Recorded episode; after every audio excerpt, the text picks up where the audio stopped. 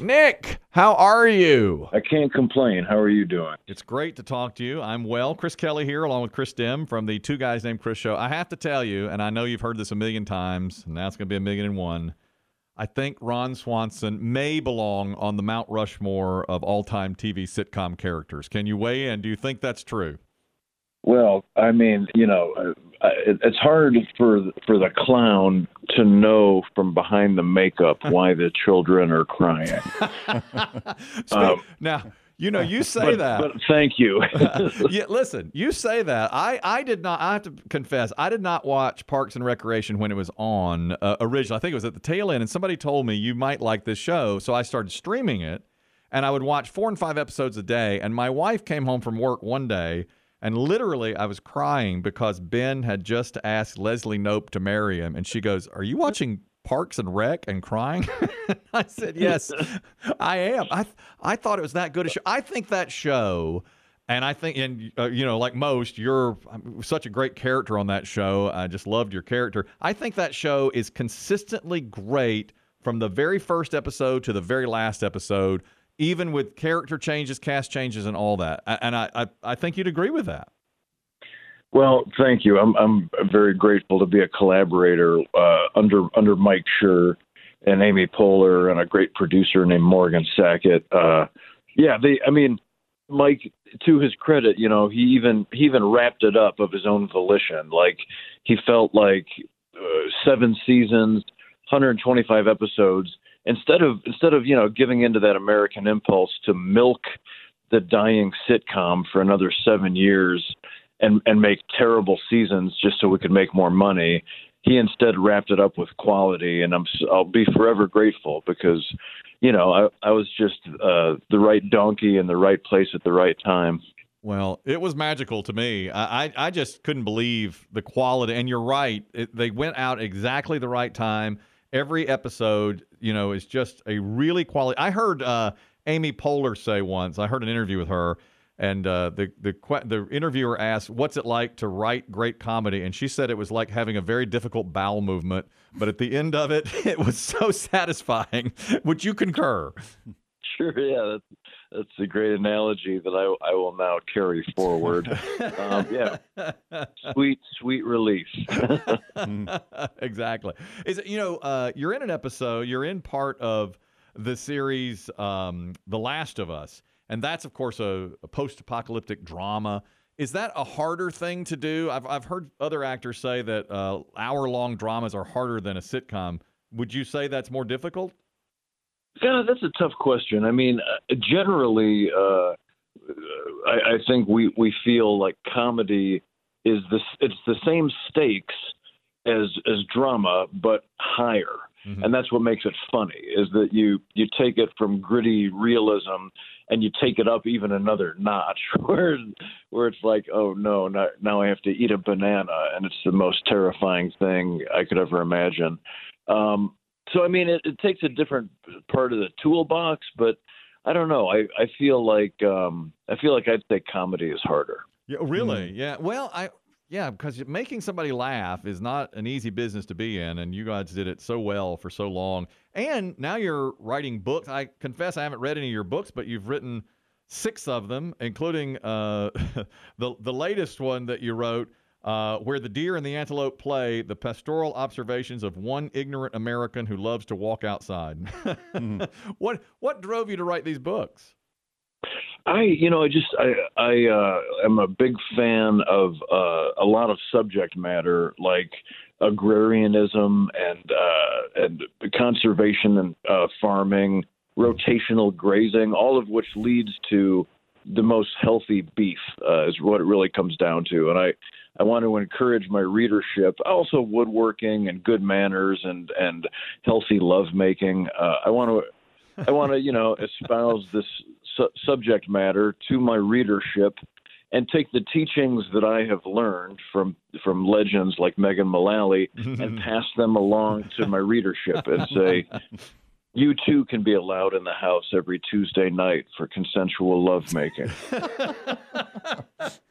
Boy, that's about the best description of anything uh, uh anyone has done. that's impressive. Oh. You know, of course, they worked uh, woodworking into Parks and Recreation. Is that because of you? Did you say I do this, so let's put it in the show? Well, I mean, uh, almost. They they when they were creating the show and developing the characters, they kept talking to me on the phone from the writers' room, and I would say, "Hang on, let me let me turn off the table saw." Mm-hmm. And eventually, they said, you know, a bunch of uh, nerdy writers said, "What is this you speak of? What are these tools? What is this wood shop?"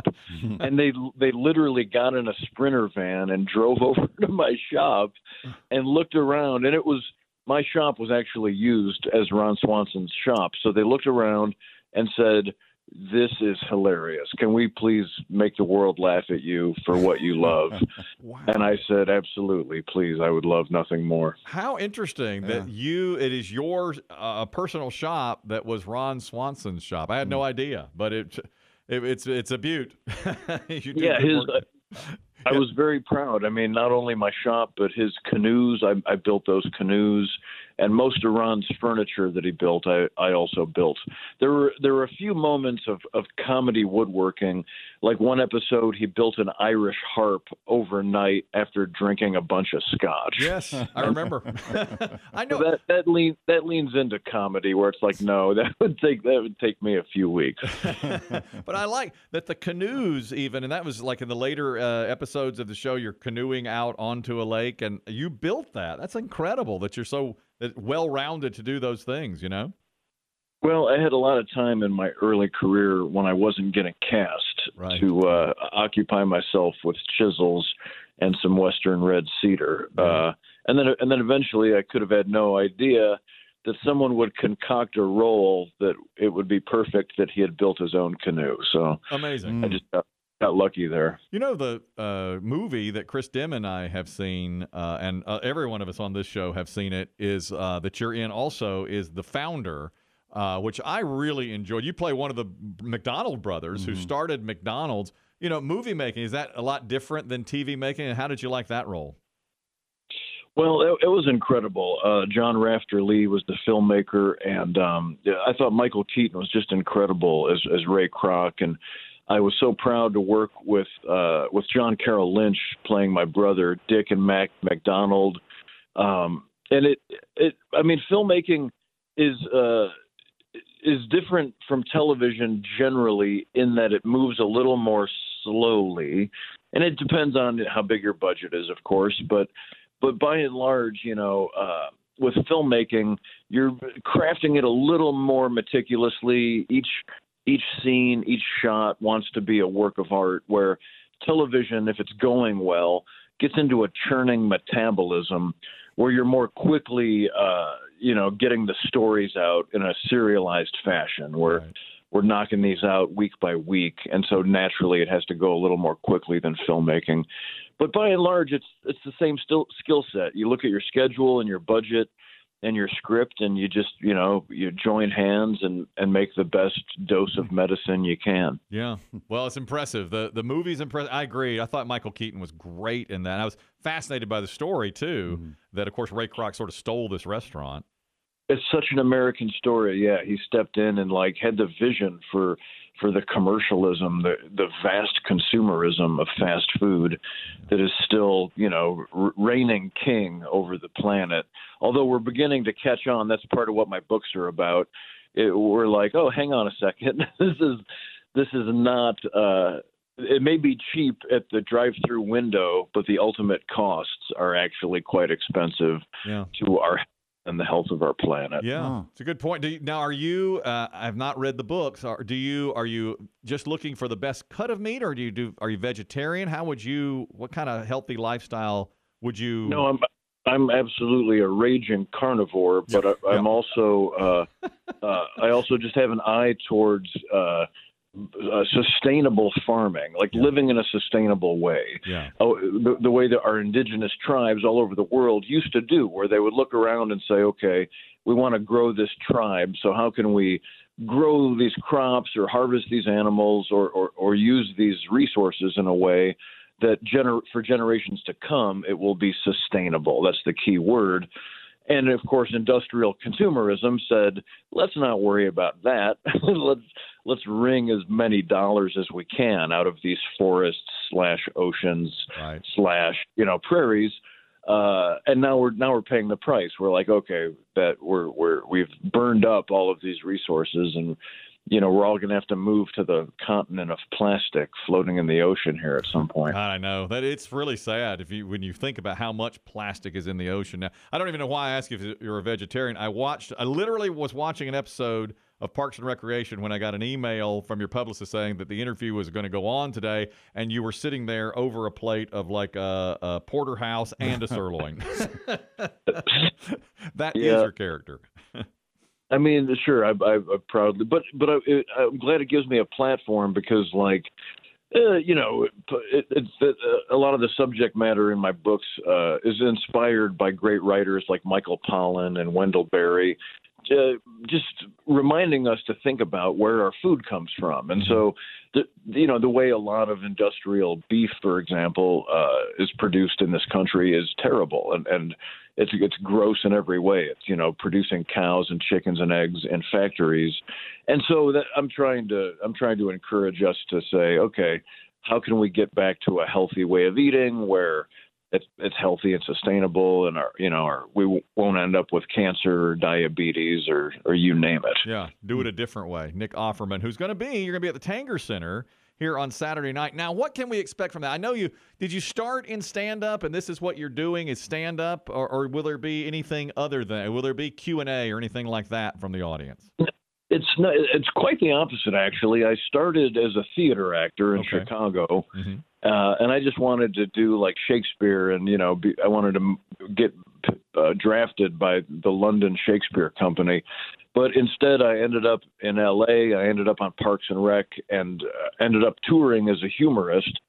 And so the, the show is definitely much stupider uh, than my books, uh, but I write silly songs. I mean, I have songs about my uh, my lovemaking career with Megan Mullally. I have songs about uh, people asking me to keep it PG thirteen.